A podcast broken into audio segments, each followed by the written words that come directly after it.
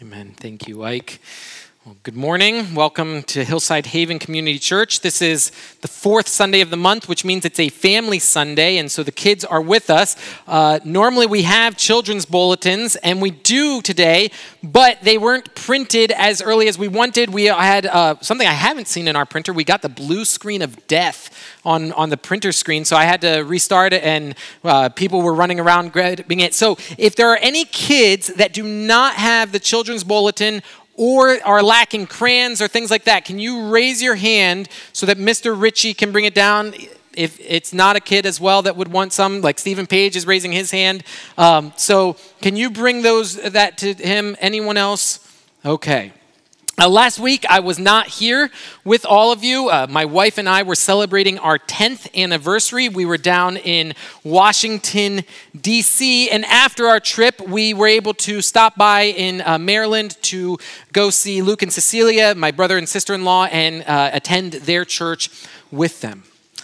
But one of the things that, that DC is known about, and, and there's many things DC can be known about, but right there in, in the middle of the town, what do you have all along that, that green walkway? What's on every side that you want to go to? Museums, the Smithsonian's, all of these fantastic displays. And obviously, they're very proud of those museums because everywhere that my wife and I would walk, we would see these posters giving different advertisements. You've probably seen them before. Um, coming soon to this gallery, the works of such and such artists for, for such and such a time. And we actually went to see some of the, the places that they were advertising. And now I, I just want to ask you to imagine that you were on a trip and maybe it's in DC, and you see one of these posters, and you look, and, and on the poster, you read the sign, and you see that a world renowned artist that you have heard a lot about is doing a live painting of what he is claiming to be his greatest masterpiece ever. And anyone is invited to come and observe him as he paints. Well, you know that this is the opportunity of a lifetime, and so you don't waste any time. You go right to that museum, and arriving on location, you enter into this great hall, and sure enough, in the middle of the room, you see the world famous artist. Scattered around him are all the tools of his trade, more paints, more brushes, more artistic tools. You don't even know what they're used for, scattered all around him. And right there in the middle is this ginormous canvas and easel. This has to be the biggest painting you have ever seen. It is in of magnificent proportions. There's just one problem. All you can see is the back. The artist is painting the other side. You think to yourself, you know what, this isn't a problem. I'll just walk around to where I can see it from the other side. But as you begin to make your way around the room, you see that access is blocked and there's a sign stating authorized personnel only. Looking to see if there's another way uh, to the other side of the room, you notice there's all these posters and reviews of the piece of art that's being painted. They say things like, a true masterpiece a symphony of colors and composition, my greatest work yet. Well, that last sign kind of strikes you as odd because it sounds like it's something that the artist is saying. And, and you look at all the signs and then you realize all of those signs, all of those claims were made by the artist himself. The problem is, he's the only one that's ever seen the art. At this point, you're a little frustrated. I mean, you're, you're looking at this guy and you're saying, man, you put all, all these advertisements about, uh, around the town saying that this is some masterpiece. You're making all of these claims about your work, and we're not allowed to see it. But you know what? You're like, well, let me just give it a shot. Let me, I'm not gonna waste my time. Let me see, I'll just observe him painting. And so you find a spot and you can, you watch him, and for a while you're intrigued seeing all the beautiful colors that he's mixing and putting together, all of the, the wide and arcing strokes. You can't see the painting, but you're imagining, man, what is this going to be? But then as time goes on, you begin to observe that some of the colors he's using are, are far from attractive. Some of the techniques are, are actually off putting. The more you observe the artist at his work, the more you doubt that whatever he is doing is in fact producing a beautiful masterpiece. In your mind, you cannot fathom how those colors, those techniques, those brushstrokes could possibly make their way into anything meant to be beautiful. So at this point, you've had enough. You didn't come here to see the back of a painting. You didn't come to see someone making these big claims about their own work. And you didn't come to see someone using those colors and methods claiming that the end result would be beautiful. And so, turning to leave, it's for the first time that you actually notice the space that you're standing in because before you were so in a rush to get there in time, you didn't notice where you were standing. And so you look around, and what you see is that from floor to ceiling, the entire room is covered in pieces of art. At first, you would be you're excited because you're like, okay, well, at least I'll get to see something.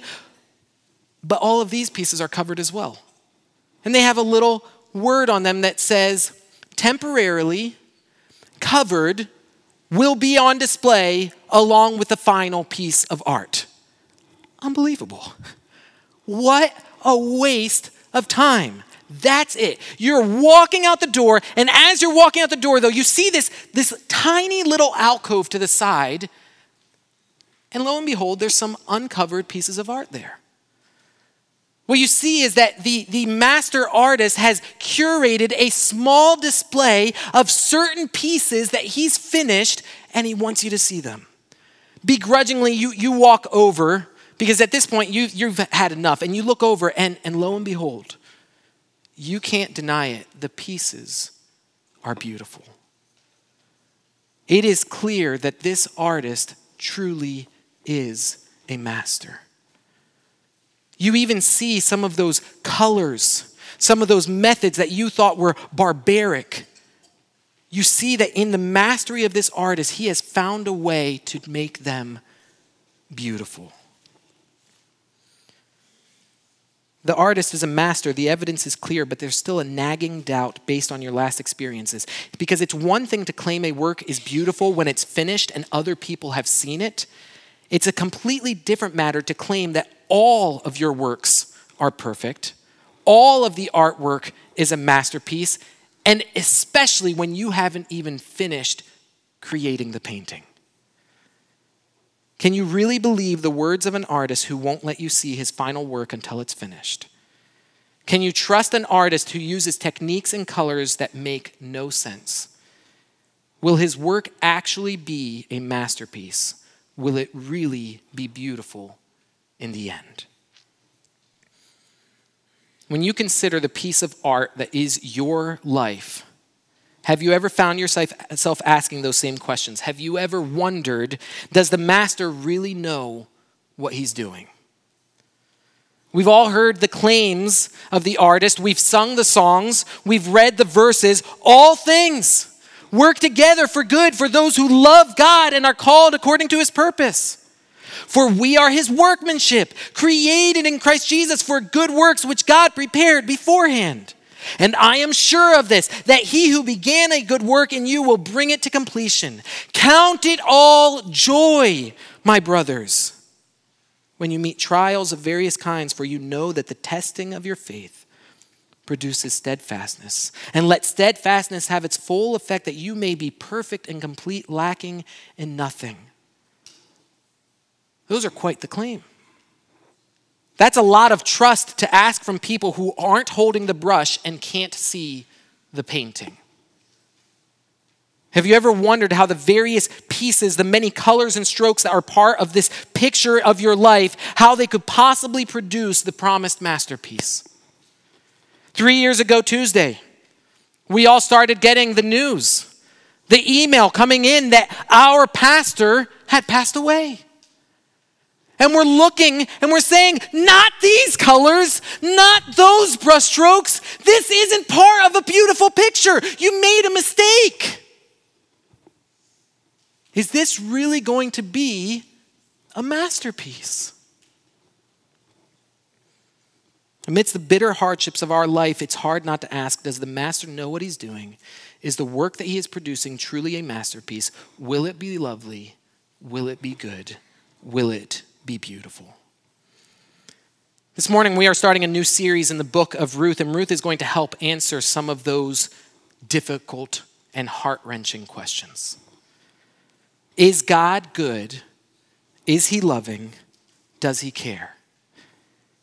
And if he is, what difference should that make in my life? See, the problem is that with our finite minds, we often can't conceive how the various pieces of our life could possibly work together. We're like the observer of the painter without being able to see the painting. We're seeing the colors and the methods that he's using, and we're saying, I don't see it. How's that going to be a masterpiece? We cannot fathom how these dismal colors and painful methods the artist employs could possibly produce a masterpiece. We can't imagine how bitter hardships can produce sweet harvests. That's where Ruth comes in. Ruth is the small picture that points to a greater masterpiece. Ruth is the artist's work that he's saying, I want you to see the other side of the canvas. See what beautiful images I can make out of painful experiences. In Ruth, we are provided the finished work that gives us an insight into the final work we have not seen. In Ruth, we see the mastery of the artist who produces sweet harvests from bitter hardships. In Ruth, what we are going to see is that our response is to faithfully seek refuge in the Redeemer for he produces sweet harvests from bitter hardships. That's where we're heading in this book. This morning, though, we're going to be looking at the introduction. So I invite you to open your Bibles to the book of Ruth. It's really close to the beginning of the Bible. You're going to see Joshua, Judges, Ruth. If you get to 1st and 2nd Samuel, Kings, Chronicles, you went too far. So it's, it's only like two or three pages in your Bible. So you want to find Judges and then just go the next book over. I need to give you this warning, though. These first verses of Ruth are not easy to read. They point to a period of immense pain. And yet, this is the start of something beautiful. The beginning of pain will actually produce something beautiful. Here's our big idea for this morning rest in God's redeeming love for he rescues those in distress. Rest in God's redeeming love, for he rescues those in distress. Let's read verses 1 through 5. In the days when the judges ruled, there was a famine in the land. And a man of Bethlehem in Judah went to sojourn in the country of Moab, he and his wife and his two sons. The name of the man was Elimelech, and the name of his wife Naomi. And the names of his two sons were Mahlon and Chilion. They were Ephrathites from Bethlehem in Judah. They went into the country of Moab and remained there. But Elimelech, the husband of Naomi, died, and she was left with her two sons. These took Moabite wives. The name of the one was Orpah, and the name of the other Ruth. They lived there about 10 years and both Mahlon and Chilion died, so that the woman was left without her two sons and her husband. Ruth begins with nothing but problems. There's no fairy tale beginning. This isn't the happy king and queen had the perfect princess. This doesn't start once upon a time. Before we've even met the first characters of this story, we're told there's a problem. What's the first problem? There's a famine. Quick aside, within Ruth, there's going to be a fair amount of ironies often linked to the meaning of names that the first readers would have understood because as they know what the meaning of the name is, they would see the irony. And here's where, where is this happening? It's happening in Bethlehem. Well, what does Bethlehem mean? House of bread. There's no food in the house of bread. We're not going to look at all of the names and ironies there, but if you if you want to look at a very interesting study, just kind of research some of those names and see how they play into the story. But here we come to this idea of famine and we have to understand something. Famines are one of those things we read about that we can conceive of the concept of a famine, but we struggle to comprehend the reality. The fact is, for all of us living during this era in this country, it's likely that we do not comprehend the terror of a famine. Try to imagine with me what this would be like. Here you have a young family. Th- think if it was you. Maybe it's you and your husband, you and your wife, or maybe you're one of the teenage kids. And then this series of unfortunate events. Maybe there's a drought one year. Maybe a raid from a different people come the next year. Maybe there's this unfortunate fire that happens. Maybe it's a swarm of locusts, but right now, here's what you know there's no food. And we're not talking about there's no food here and you might need to go on welfare and you've hit hard times and you're going to have to struggle in different things. No, no. There's no food anywhere. You realize that you there's a good chance that you are going to have to literally watch your family waste away. We, we don't have that concept. We just read, and there was a famine. Let's get to the next part. Now, let me just, just point something. Uh, three and a half years ago, what, we were in the middle of, of a hard time in this country, and there was a shortage of something. What was the shortage? toilet paper. How were people reacting? They were panicking. They were terrified. There's no toilet paper. Imagine if it were food. Imagine the panic that would happen in our country. Not if there's no toilet paper, there's no food. You're looking at your kids and you're thinking, what am I going to do? So we come and we meet these first, uh, the first people, and we come and we see Elimelech, the husband of Naomi, and, and he's made a decision. They're going to leave. They're going out of Bethlehem. They're leaving the house of bread because there's no food there. And so they are going to sojourn to Moab. It's a country that's going to be about a 50 mile journey. So they're leaving. Now, if you sometime, if you might remember where Moab came from, we know their origin. It's a sad origin. They're the result of incest. Moab is the result of Lot lying with his daughter. This is that people. They've been enemies of God. These are the, their king is the one that called Balaam and said, "You need to curse these people." But instead, God blessed them. But now uh, Elimelech's leaving. He's taking his family. They're sojourning to, to Moab, and they're going to remain there because of that first outward problem, because of a famine. But then we come to the next outward problem. What happens in verse 3? Elimelech, the husband of Naomi, died. Think of that the drop, the wind out of your sails. We left one problem. We, we, we've managed to find food. We weren't going to die of starvation. We get there, and the patriarch dies. And as we can see, it doesn't end there. Sometime later, 10 years later, now we have the sons dying. They lived there about 10 years, and both Mahlon and Chilion died. Again, there's a temptation to read this too academically. We forget that these are real people. Imagine the wails of Naomi. Imagine her tears as she has not only buried her husband, she has not now buried not one, but both of her sons. Everything, all the dreams that she had, all of the grandkids she was going to hold, all of these things and these ideas of what her life was going to be, this full life, her expectations, and now she is standing next to the grave with no husband to comfort her.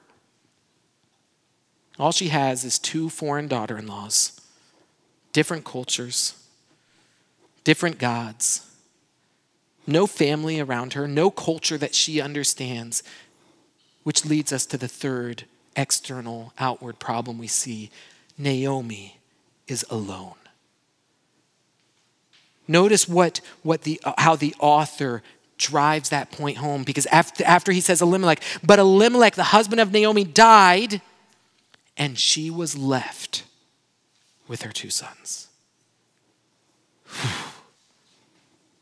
They were there about 10 years, and both Mahlon and Chilion died, so that the woman was left without her two sons and her husband. Oh, the bitter pain and hardship Naomi is facing famine, death, isolation. Many of you in this room, maybe you haven't gone through the exact same thing as Naomi, and yet you've tasted that same bitterness. You've had seasons in life where there has been a drought of blessing. You've had seasons in your life where you have walked in the shadow of death. You have had seasons in your life where you have felt completely and utterly isolated. You were alone and it was bitter. I've been through those seasons. I've walked through those seasons with some of you. And in these seasons, what is the doubt that is whispered in our heart, even when we don't want it to be there? God, are you still here? Do you see what I'm going through? Do you know what's happening to me? If you do, do you care? How could you let this happen? How can this be part of your plan? How can this lead to anything good? How can you say all things work together for good when this is what I'm living? God, there's no sweetness in this bitterness. We get a glimpse of that bitter doubt in, in the words that Naomi says. If you look at your, your verse, we're going to see more of this next week, but look in, in your Bible to verse 19, the second half. Naomi has traveled back to Israel, back to her land, and, and she arrives there. It's been over 10 years, and, and the people that she used to know, they see her, and this is the conversation they have. They see her, and the women said, Is this Naomi? She said to them, Do not call me Naomi, call me Mara, for the Almighty has dealt very bitterly with me. I went away full, and the Lord has brought me back empty. Why call me Naomi when the Lord has testified against me, and the Almighty has brought calamity upon me? As I said earlier, there's a significance to the meaning of names. Why doesn't Naomi want to be called Naomi? Well, because her name means pleasant delightful. Is that you pleasant? Is that you delight? No. There is nothing pleasant about my life. There is nothing delightful. Don't call me pleasant. Call me bitter. If you remember the story in the Old, Te- uh, in the Old Testament earlier in Exodus where they have come that, that water and it's bitter water and they called it Mara. It's bitter. Don't call me pleasant. Call me bitter. Why does Naomi want them to call her that? This, this is very important for us to see. It's not just because of what happened. Naomi wants them to call her that because of why she thinks it happened. Why, who does she say caused this pain? The Lord. The Lord has be- dealt bitterly with me. Look what it says. Call me Mara, for the Lord, the Almighty has dealt very bitterly with me. What, why call him the Almighty? Because he's powerful enough to not have allowed this happen. The Lord, the Almighty, has dealt very bitterly with me. Why call me Naomi when the Lord has testified against me and the Almighty has brought calamity upon me? Doesn't your heart just kind of break for Naomi in this moment? She, all she can see is darkness. You get a sense of the deep depression and anguish that, that she's in this. And, and the question she's struggling with is the question that even the readers are going to struggle with Is God good? Is He kind? Is He loving? Does He care? Throughout the story, we're going to come across characters who are loving. We're going to be introduced to characters who are kind. Ruth is loving and kind. We look at her as a model. Boaz is loving and kind. Is God loving and kind? So far, the, the role we've seen of his in this story doesn't seem loving and kind. See, but the problem is that we don't see the whole picture. Even Naomi here in verse 21 demonstrates her lack of sight. What does she say in verse 21? I went away full, and the Lord has brought me back empty. How did the book start again? That doesn't seem full to me. Famine? It's that, that element where in bitterness, hindsight usually isn't 2020. In pain, we look back and we think it's so much better. Can you think of a different people in the Bible that did that exact same thing? What did Israel say when they're in the desert? Let's go back. It was so much better. This is what Numbers 11 says. We remember the fish we ate in Egypt that cost nothing. The cucumbers, the melons, the leeks, the onions, and the garlic, their mouth is salivating at how good it was in Egypt. But now our strength is dried up and there's nothing at all but this manna to look at. I'm sorry, it cost you nothing? You were slaves. It cost you everything. This manna actually costs you nothing. Bitterness has an incredibly powerful ability to blind us to anything other than our pain. We forget everything else. It, it is the bitterness is that tunnel vision that all I can see is the pain, the sorrow, the hardship that I am facing right now. One of the greatest problems is that we can only see the outward problems, we don't see the deeper issue. Let's go back to verses 1 through 5. Let's see the deeper issue that was going on underneath the surface. What are the very first words of Ruth? It actually reveals a, a deeper problem that isn't the famine. What are the first words? Look back at verse 1. In the days when the judges ruled. Why does the author point that out for us? Is this just to give us a, a, time setting? Is this just an element where we're like, okay, so this is before King David, just kind of given a, of a historical, just like a history teacher might say, in 1816, okay, this is what was going on. There's an element of that to know that, but there's something deeper going on because those words point to, they reveal the spiritual thermometer, the spiritual temperature of Israel. Turn back one page and look at the last verse of Judges. Look at what it says at the very end of Judges. Judges 21, verses, verse 25. This is what it says In those days, there was no king in Israel. Everyone did what was right in his own eyes.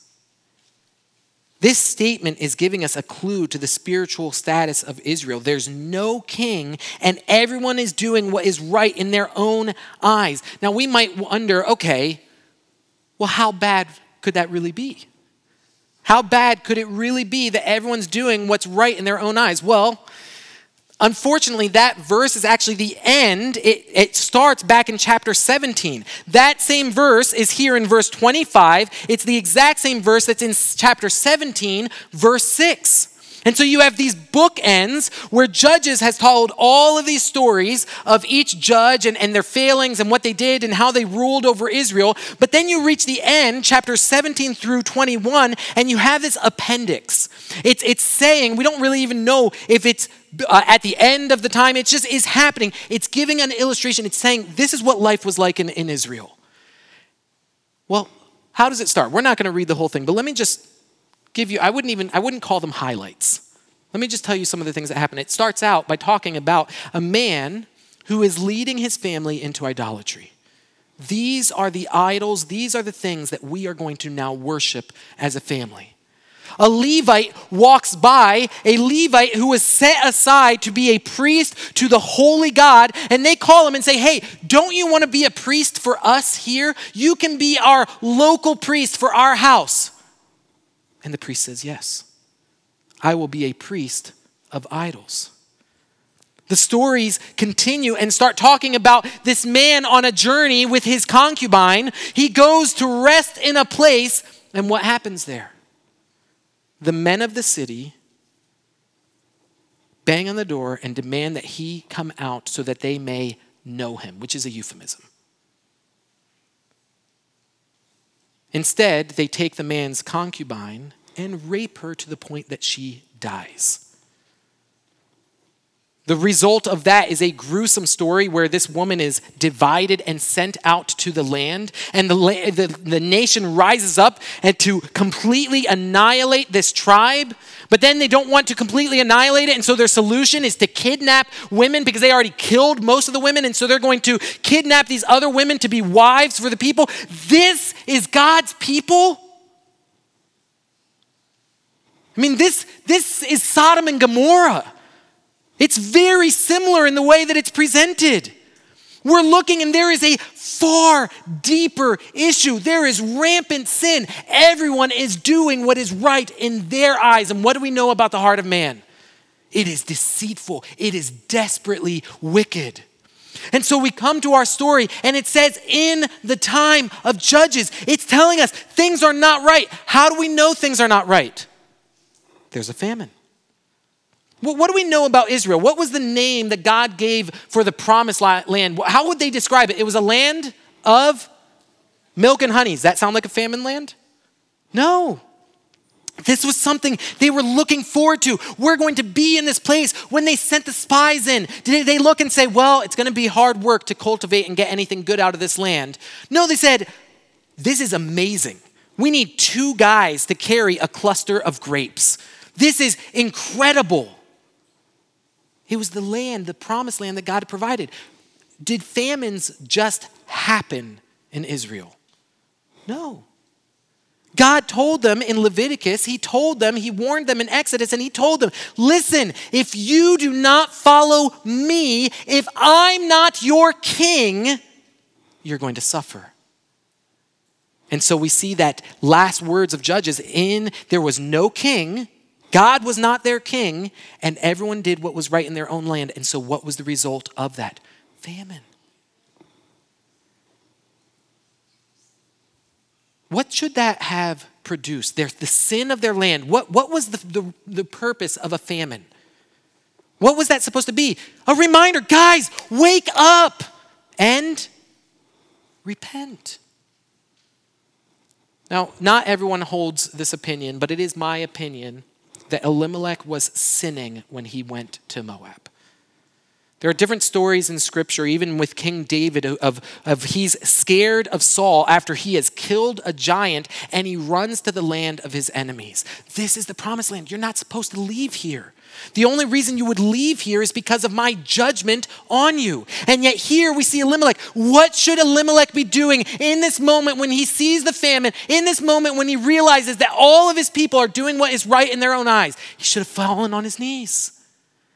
He should have said, God, forgive us. He should have led his family. And had he done that, God had told him what he would do. He would provide for them. If he had called out in his distress, God would have saved him from his trouble because that was the promise that God had given in the law. But in, instead, he doesn't repent. Instead, he says, I'm not going to stay under your judgment, I'm going to find another way. He ran away and he died. I want to just talk to the dads real quick. That should fill you with fear, thinking how the choices of the leader of a home impacted the life of his family. Who carried the burden of his mistake? Yeah, he died. Naomi this happens so often. I, have, I have been part of so many counseling situations where, where the husband is making a decision for his family and it's a burden that he is not going to bear. Husbands, dads, men, we need to understand the impact of our choices and what burden they lay on other people. Because we're going to see later in this book that there are also times where someone does what is right and those blessings overflow to other people who don't deserve it. But in the same way, there is here an illustration where someone does what is wrong and their curse overflows. And the example of sin and unrepentance didn't stop with him, it continued with his children. They took Moabite wives very clearly in Scripture, God told them that was not to happen. They were not to intermarry. They were not to go to other people lest they depart from their God and worship idols. But Elimelech sinned, and now his children are following a similar path, and they are in rebellion.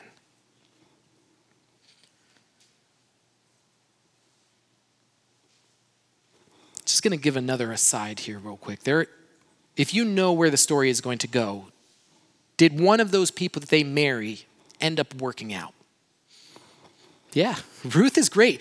Two people in the Bible named after, two books in the Bible named after women. And this is the only one in the Old Testament named after a Gentile. It worked out to some degree. There is a danger, though, for us to look at the end results that sometimes God produces, that sometimes God produces a sweet harvest out of a bitter hardship, and we think, oh, well, then I'm justified to do whatever road I want to take. There are so many ways in which this happens. I'm just going to use the one that's here in our script, in our passage evangelistic dating. Evangelistic marriage. Now, understand, I am not talking about if you are married, you came to know Christ, and you are now trying to share the gospel with your spouse. Absolutely do that. I'm talking about pursuing a relationship with someone who is not part of God's people. Does it sometimes work out? Yes, but not because of you. Can God produce sweet harvests from bitter hardships? He absolutely can. But that is not the way it's meant to do, be. Don't look at the story and think, well, you know what? We should.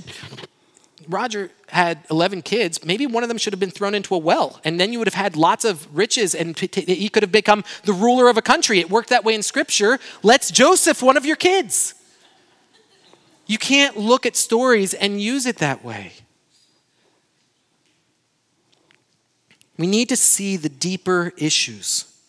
So often we are bitter because we experience and taste the bitter hardships of this life. We experience them and question God, what are you doing? But we ignore the deeper issues. We ignore the reason life is bitter. We ignore our sin, our lack of repentance, our rebellion.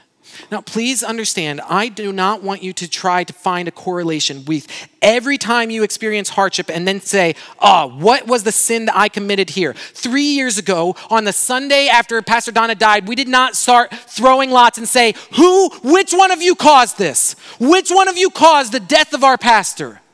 What did Pastor Don do? I'm not saying that. Although there are times where our bitter hardships are because of consequences for our own sin. We see examples of that here. And so we should be aware and questioning God, what, what are you doing here? But there's something more that we need to understand. All bitterness is the result of sin. I'm not saying the one to one correlation of, oh, I did this and then this happened, that happens as well. But I'm saying that all bitterness, the fact that there is death in this world, is the result of what? Sin. That's the deeper issue, which causes us to ask the bigger question.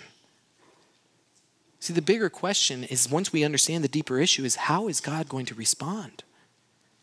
How is God going to respond to our sin? How is God going to respond to our rebellion? How is God going to respond to our unrepentance? The expected response, we see a little bit of that in the first part of Ruth death, famine, isolation. There's an element where that's the expected, and honestly, they deserved much worse. The unexpected response is the rest of the book. The unexpected response is the book, where God, seeing our status of sin, our rebellion, our unrepentance, what we should expect is far worse than what happened to Naomi and her family. And yet we are surprised by what God does. Look at Psalm 107. Turn over there to Psalm 107. It's the passage that we heard read earlier this morning. In the mornings, um, I, I, read this psalm uh, earlier this week. Uh, in the mornings, uh, my family and I, we've been reading and praying through different uh, psalms. Uh, some of you guys, we, we handed out that book a while, uh, a couple months ago, re, praying the Bible. And it's just that the method that is explained in that book. And so on Monday, the psalm we were going to pray through was Psalm 107. And that psalm, there's so many elements in the psalm that point to the story of Ruth. Not directly, but you can see these similarities between them.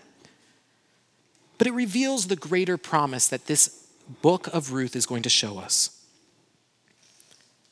Listen to what it says in the very beginning Oh, give thanks to the Lord, for he is good for his steadfast love endures forever. Let the redeemed of the Lord say so, whom he has redeemed from trouble and gathered in from the lands, from the east and from the west, from the north and from the south. These are the themes that we're going to see throughout this book. That God is good, that he is a God of steadfast love, that he is the Redeemer who will gather people in from the east and from the west, from the north and from the south. The psalm goes on then to give us four different stanzas, four different groups that he gathered in, and all of them in a place of trial and tribulation. The first stanza describes someone who had no place to rest, no city to dwell in. As we study more, one of the questions we're going to ask is Will Ruth find rest? Will Ruth find a place to dwell? Will Ruth find refuge? And yet, what we see is that God takes that person who was looking for a place to dwell and gives them a place to dwell. In the second stanza, it begins of people who sat in darkness in the shadow of death, prisoners in affliction. Who does that sound like? Naomi. She is sitting in the shadow of death. She is holding these weights of affliction. And yet, what will God do with her? Third stanza, we see people who were fools in their sin and they drew near to the gates of death. Were not Elimelech, Mahlon, and Chilion fools in their sin, who did not just draw near to the gate of death, they walked through it. The final stanza talks about people who are seeking to build their own kingdom. They are going on ships and seeing out to find their uh, sailing out to find their riches. In the later part of the book, we're going to be introduced to this one individual who will not be part of God's plan because it doesn't fit with his plan with his kingdom. But even though each of these stanzas describe different people, each of them offer the same solution. In each of the sections, there are two repeated verses. You might have noticed that when the people were reading, that each of them read two verses that were word for word the same. This is the first one. It's in verse 6, 13, 19, and 28. Then they cried to the Lord in their trouble, and he delivered them from their distress. Was that not our big idea? Rest in God's redeeming love, for He rescues those in distress. Cry out to Him, trust Him, have confidence in Him. But the second repeated verse in each stanza is this Let them thank the Lord for His steadfast love, for His wondrous works to the children of man. Rejoice in His redeeming love. This is what we are meant to do. We are to rest in his redeeming love. We are to rejoice in his redeeming love. This is what we're going to see as we progress in the story of Ruth. Right now, all we can see is the bitter pain. All we can see is the bitter hardships that they are facing because they have not yet cried out to God in their distress.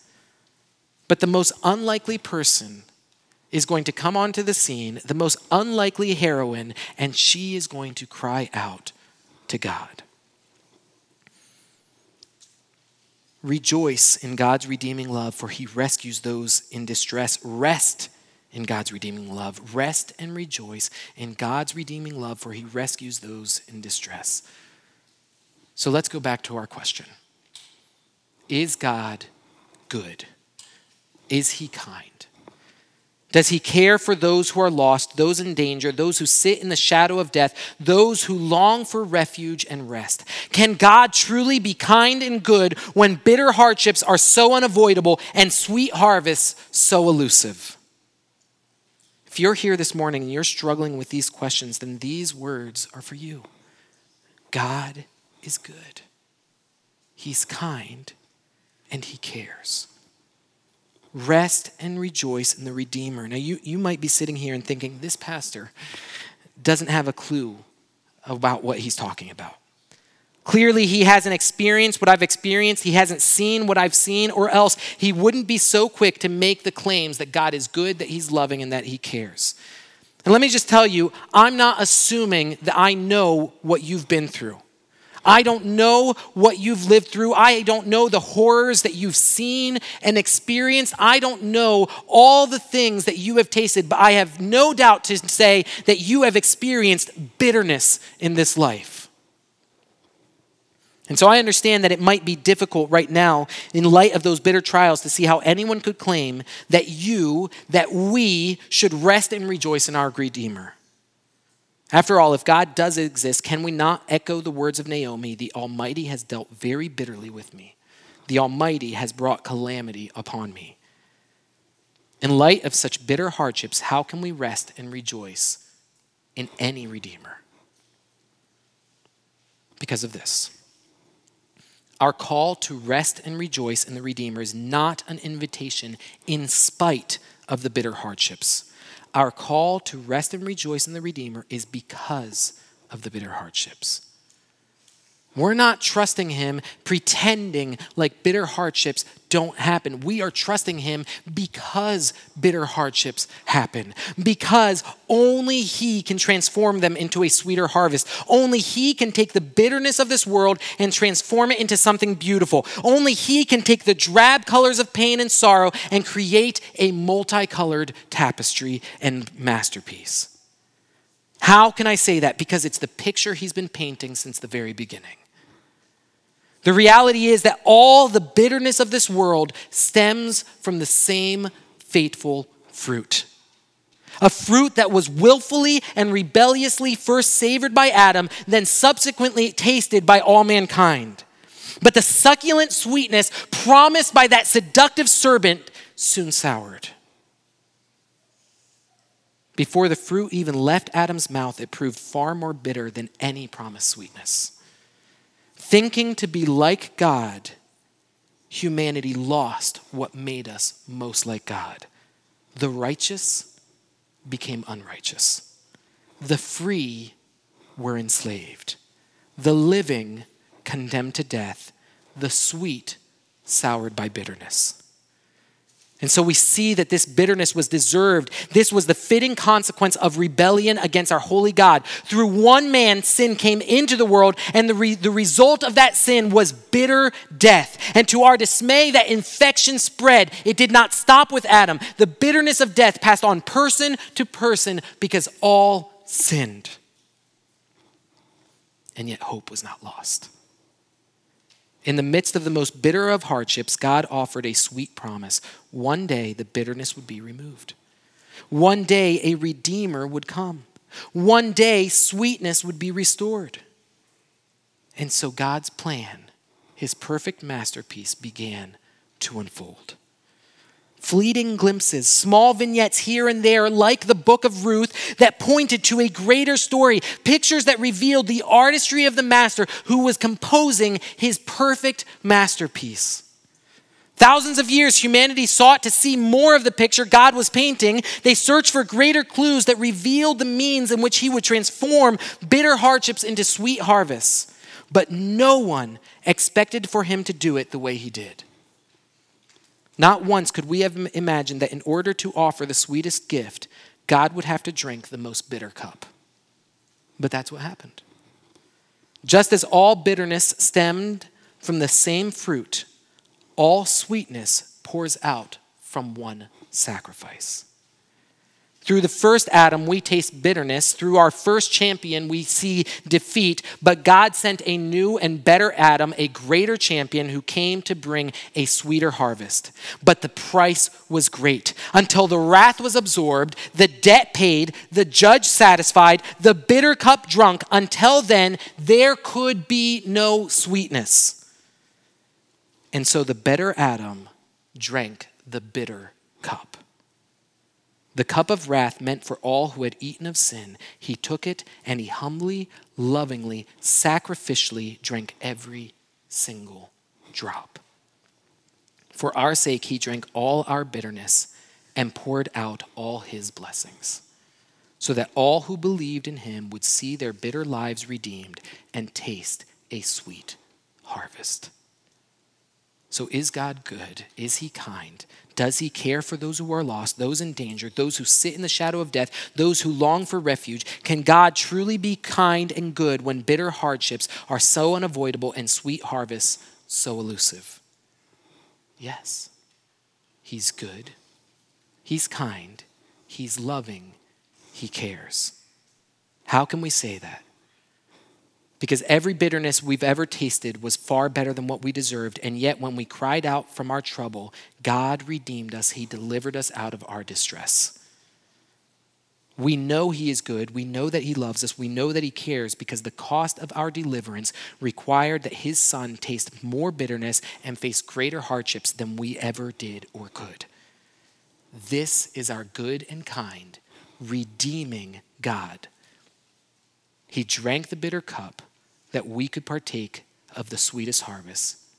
Rest and rejoice in God's redeeming love, for he rescues those in distress.